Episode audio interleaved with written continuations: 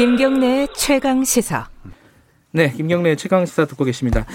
김봉현 씨 검사 술 접대 의혹 이게 이제 검찰이 수사를 해서 일부 기소를 했는데 이게 좀 봐주기 수사 아니었느냐 그때 기억나시죠? 뭐 99만 원어치 먹었다. 뭐 일찍 가가지고 그래가지고 뭐 김영락법 위반이 아니다 뭐 이런 얘기도 있었고 근데 이 사건들을 조금 더 깊이 있게 취재를 해보면은 더 기이한 일들이 있었다고 합니다. 어떤 일들이 있었는지 뉴스타파 조원일 기자와 함께 이야기 나눠보도록 하겠습니다. 조 기자 안녕하세요. 네, 안녕하세요. 일단은 이 수사 결과부터 간단하게 설명을 해 주시죠. 예, 일단은 검찰이 이제 김봉윤 씨의 폭로로 인해 가지고 네. 마무리 지은 건은 두 건 정도로 현재는 볼 수 있겠는데요. 네. 어, 그 위에 뭐 무혐의 처리한 알려진 양이 있긴 합니다만 네. 일단은 이제 현재 검사 세 명에 대해서 네. 술접대자는 실제로 있었다. 음흠. 그런데 아까 말씀하신 것처럼 한 명은 이제 김영란법 위반이 되는데 100만 원 넘어서 그렇습니다. 네. 두 명은 되지 않는다. 그리고 음. 또 하나는 이제 그 김봉현 씨가 이종필 씨라는 라임의 관계자를 통해서 이제 로비를 했다는 윤곽근 음. 전 고검장이 이제 현재 구속이 된 상태고요.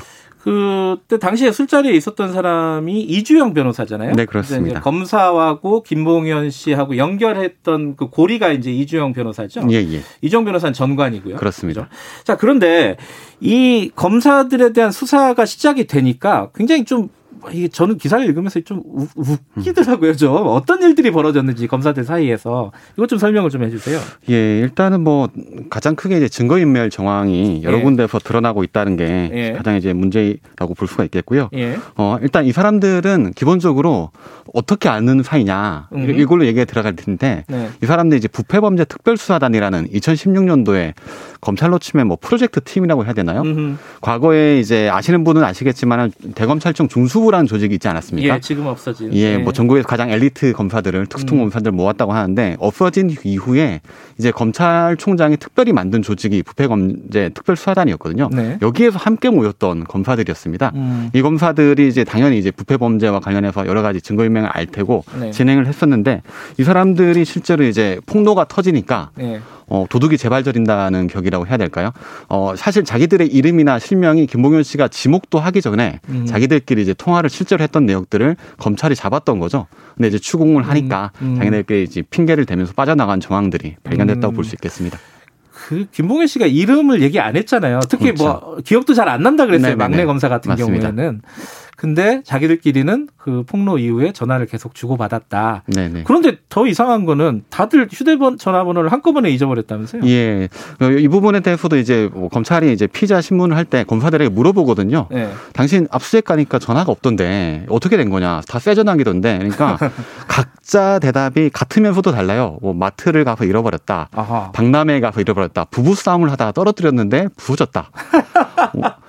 심지어 어떤 검사는 이제 이게 약간 보안에 자기가 수사하던 게 노출이 될까 봐 없앴다라는 식으로 어. 검찰이 검찰을 수사하는데 보안이 노출될까 봐 이게 없앴다라는 표현을 쓰는 것도 굉장히 아. 좀 이해하기 힘든 대목이었습니다. 어쨌든 여기까지는 이제 디테일한 내용은 아니지만은 기존에 보도가 됐던 내용인데 지금 그 조 기자가 취재한 부분 보니까 검사가 우리가 세 명으로 알고 있었잖아요. 네네. 근데 술접대를 받은 검사가 한 명이 더 있다? 예. 이건 누구예요?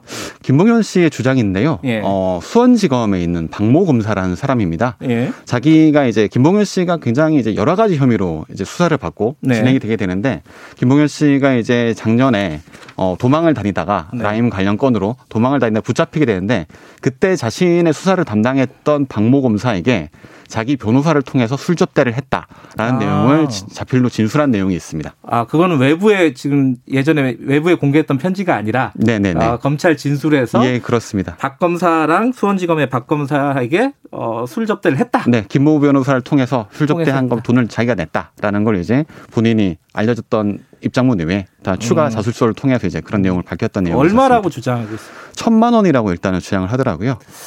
천만 원에 한 번이요?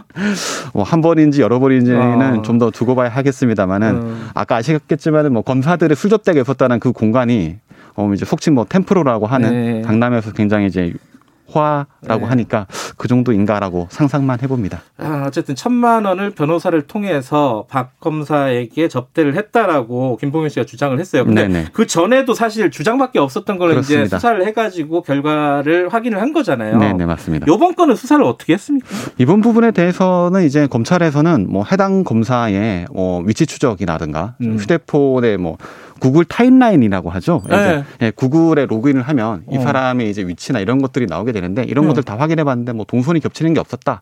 그래서 여기에 대해서는 뭐 추가적으로 혐의가 없는 걸로 음. 처리를 했다라는 식으로 검찰은 대답하고 있습니다. 어, 그 수사를 그 확인을 제대로 했다고 볼 수 있는 거예요? 어떻게 보세요? 김봉현 씨가 이제 거짓말이라는 주장인데 음. 이제 이 하나만 가지고는 완전히 클리어됐다고 좀 보기는 음. 힘든 지점이 있죠. 왜냐하면 네. 김봉현 씨의 주장이 워낙 좀 디테일한 부분도 아직까지 남아 있고 그리고 그 검사 부분이 뭐 이따가 아시겠지만은 검사가 그 이제 김봉현 씨에 과연 그러면 그 대가로 무엇을 해주었느냐 음흠. 부분도 이제 굉장히 중요한 의혹이기 때문에 네. 아직 끝났다고 보기엔 이른 것 같습니다. 자, 그러면은 주장이 있었는데 검찰은 어쨌든 본인들이 확인해 보니까 이게 좀 혐의가 없는 걸로 밝혀졌다. 네네. 근데 이 박 검사라는 사람은 예. 김봉현 씨의 어떤 걸 수사하고 있었던 사람이에요? 김봉현 씨가 사실은 2019년도부터 시작해 가지고 예. 마임 관련해서 자기가 돈을 집어 넣었는데 예. 그때 돈 집어 넣는 와중에 자기가 이제 수원 여객이라고 하는 예. 버스 회사에 예.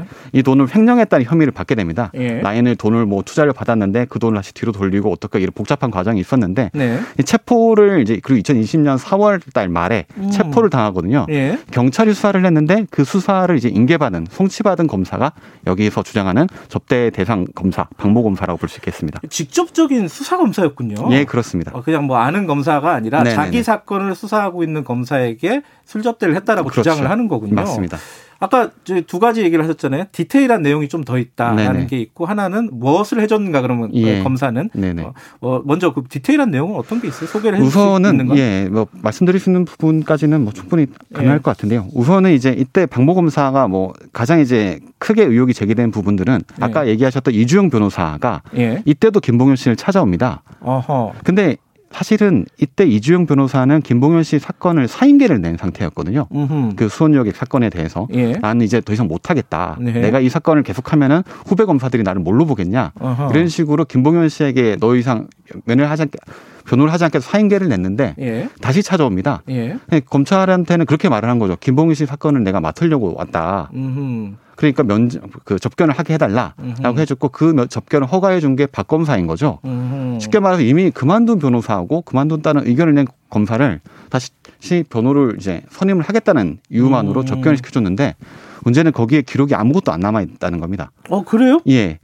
당시에 어, 검찰청에서 접견이 된 그렇습니다. 예, 예. 이주영 변호사가 당시에 수원지검을 찾아갔는데 예. 원래 보통 출입처에 들어가면 뭐 출입증을 발급하고 당연하죠. 예, 어디로 예. 가십니까? 어디 가시면 할 텐데 그때 당시 이주영 변호사는 이 박검사실이 아니라 예. 김봉현 씨가 있는 곳이 아니라 다른 부서에 가겠다고 아. 출입증 신청을 한 다음에 예. 그다음에 이제 박검사실을 만나고 김봉현 씨를 만난 게 되는 거죠. 어허. 그러면 그게 원래는 사임계를 낸 변호사와 이 사, 건 당사자 이제 피고잖아요. 이 피의자, 피의자와 예, 예. 만나게 해주면 안 되는 거예요? 어, 뭐 완전히 딱 그 칼로 이제 무자르듯이 딱 그렇게 음. 끊어지지는 않습니다. 음. 검찰 주장에 따르면은 이 사람이 구속된 사람이기 때문에 네. 변호사 구하기 힘들지 않겠느냐. 예. 그렇기 때문에 변호를 하겠다라고 한 사람들은 우리가 보통 선임을 시켜주는 편이다. 음. 얘기를 하는데 아까도 말씀드렸다시피 여기서 저, 저 주목해야 될 지점은 이주영 변호사는 이미 사임계를 낸 사람이었고 음. 두 번째로는 이 자리에 가서 김봉현 씨의 주장대로라면은 검찰에서 얘기했는데 강기정 청와대 수석을 잡아주면 너를 보석으로 빼내주겠다라고 검찰이 메시지를 전했다는 거죠. 음, 김봉현 씨의 주장에 따르면 그렇습니다. 음. 김봉현 씨 주장이 사실일 경우에는 사실 이것은 사, 건에 대한 변호가 아니라 실질적인 형량 거래를 음. 어, 변호사가 주관한 게 된 것이고 음흠. 검찰의 의혹도 더욱더 커질 수밖에 없는 지점이기 때문에 가볍게 볼 부분이 아닌 것 같습니다. 다른 검사실에 이건 좀 디테일한 내용이지만 그 출입 기록을 출입증을 받아가지고 들어가서 다른 검사실 갔다는 거잖아요. 그렇습니다. 이건 약간 들어가서 자기 마음대로 돌아다녔다라는 네네. 약간 방증 같은 거네요. 그렇죠. 정관 변호사들이 어떻게 활동을 하는지 예, 예. 단면을 좀 보여주는 장면인 것 음. 같고 또 하나가 남은 게 어, 검찰 수사관들에게 돈을 줬다라는 로비를 위해서 네. 그런 의혹이 있었어요. 이거는 예, 수사 결과 안 나왔죠. 예, 이 부분은 아직까지 검찰이 수사 중인 부분이죠. 어, 그래요? 예, 김봉현 씨가 사실 쌍방향 로비를 했다고 보는 게 맞을 텐데요. 예. 정관 변호사인 이주영 변호사를 통해서 뭐 검사 술접대도 하고 이런 네. 한 방향이 있을 것이고 네. 또 하나는 실질적인 디테일한 수사 상황이 돌아가는 것들을 파악하기 위해서 수사관들에게 총 음. 2억 8천만 원을 이제 나눠줬다라는 게 김봉현 씨 주장입니다. 이게 수사를 어, 이렇게 오래 걸린 이유가 뭐예요?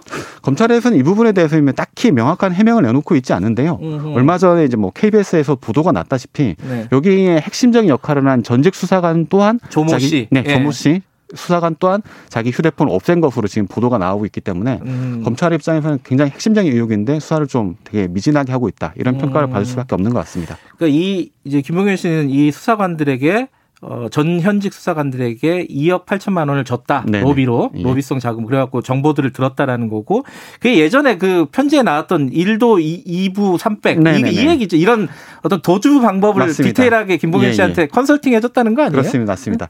어, 일단은 뭐 1도 2부 300이라는 거 저도 이제 일종만을 처음 봤는데 이건 일종의 조언 같은 거라고 보겠죠. 뭐 예. 그냥 안, 안, 했다고 해라, 도망가라, 뭐 이런 얘기인데 마지막에 빽서라 뭐 이런 그렇죠. 거죠. 예. 근데 김봉현 씨가 이제 그 기록에서 남긴 얘기는 훨씬 더 디테일한데요. 네. 어떻게 이제 사실 도망가는 사람에게 제일 중요한 게 통신과 그리고 이동 수단 그리고 거처 이런 것들 아니겠습니까? 그렇죠. 그러면은 이제 어떻게 하면은 통신사 기지국이나 무선 와이파이 추적을 받지 않는지, 음흠. 어떻게 택시를 타야지 추측당하지 않는지 그리고 음. 어떤 종류의 숙소에 묵어야지만 네. 수사를 덜 받고 덜 잡힐 수 있는지에 대해서 디테일하게 가르침을 받았다는 게 김봉윤 씨의 주장입니다. 그, 그걸 가르쳐 준 사람들이 수사관들이고 네, 거기에 현직도 있었다는 거죠. 맞습니다. 그렇죠? 그 현직들은 지금 그럼 어떻게 돼 있어요? 지금 저희가 파악하고 있는 것으로는 어, 일부 이제 인사 조치가 한두 아. 명이 있었다는 건 알고 있는데 네. 그러나 여전히 현직 상황을 유지하고 있는 것으로 파악하고 있습니다. 지금 이, 이 수사가 어, 사실 결국은 검사하고 연결이 될 거 아니에요. 수사관들 네. 뭐 단독으로 움직였을 수도 있겠지만은 이게 언제쯤 나올까요? 그게 궁금한 거 아니겠어요? 글쎄요. 저희도 검찰에 여러 차례 이제 질의도 네. 드리고 움직임하는데 아직까지 검찰의 수사의 의지가 음. 딱히 있어 보이진 않기 때문에 마냥 늘어질 수 있는 그런 우려도 있는 것 같습니다. 아마 제 생각에는 사람들이 다 검사에만 주목하잖아요. 네네. 사실은 이 부분이 더 중요한 얘기일 수도 있을 것 같습니다. 예. 그렇죠? 이건 수사와 직접적인 관련이 있는 거기 때문에 계속해서 취재해서 어, 사건 취재해 주시기 바라겠습니다. 여기까지 듣겠습니다. 고맙습니다. 네, 감사합니다. 유스타파 조원일 기자였고요. 김경래 최강 시사 듣고 계시고요. 아, 끝났군요. 내일 아침 7시 20분에 다시 돌아오겠습니다.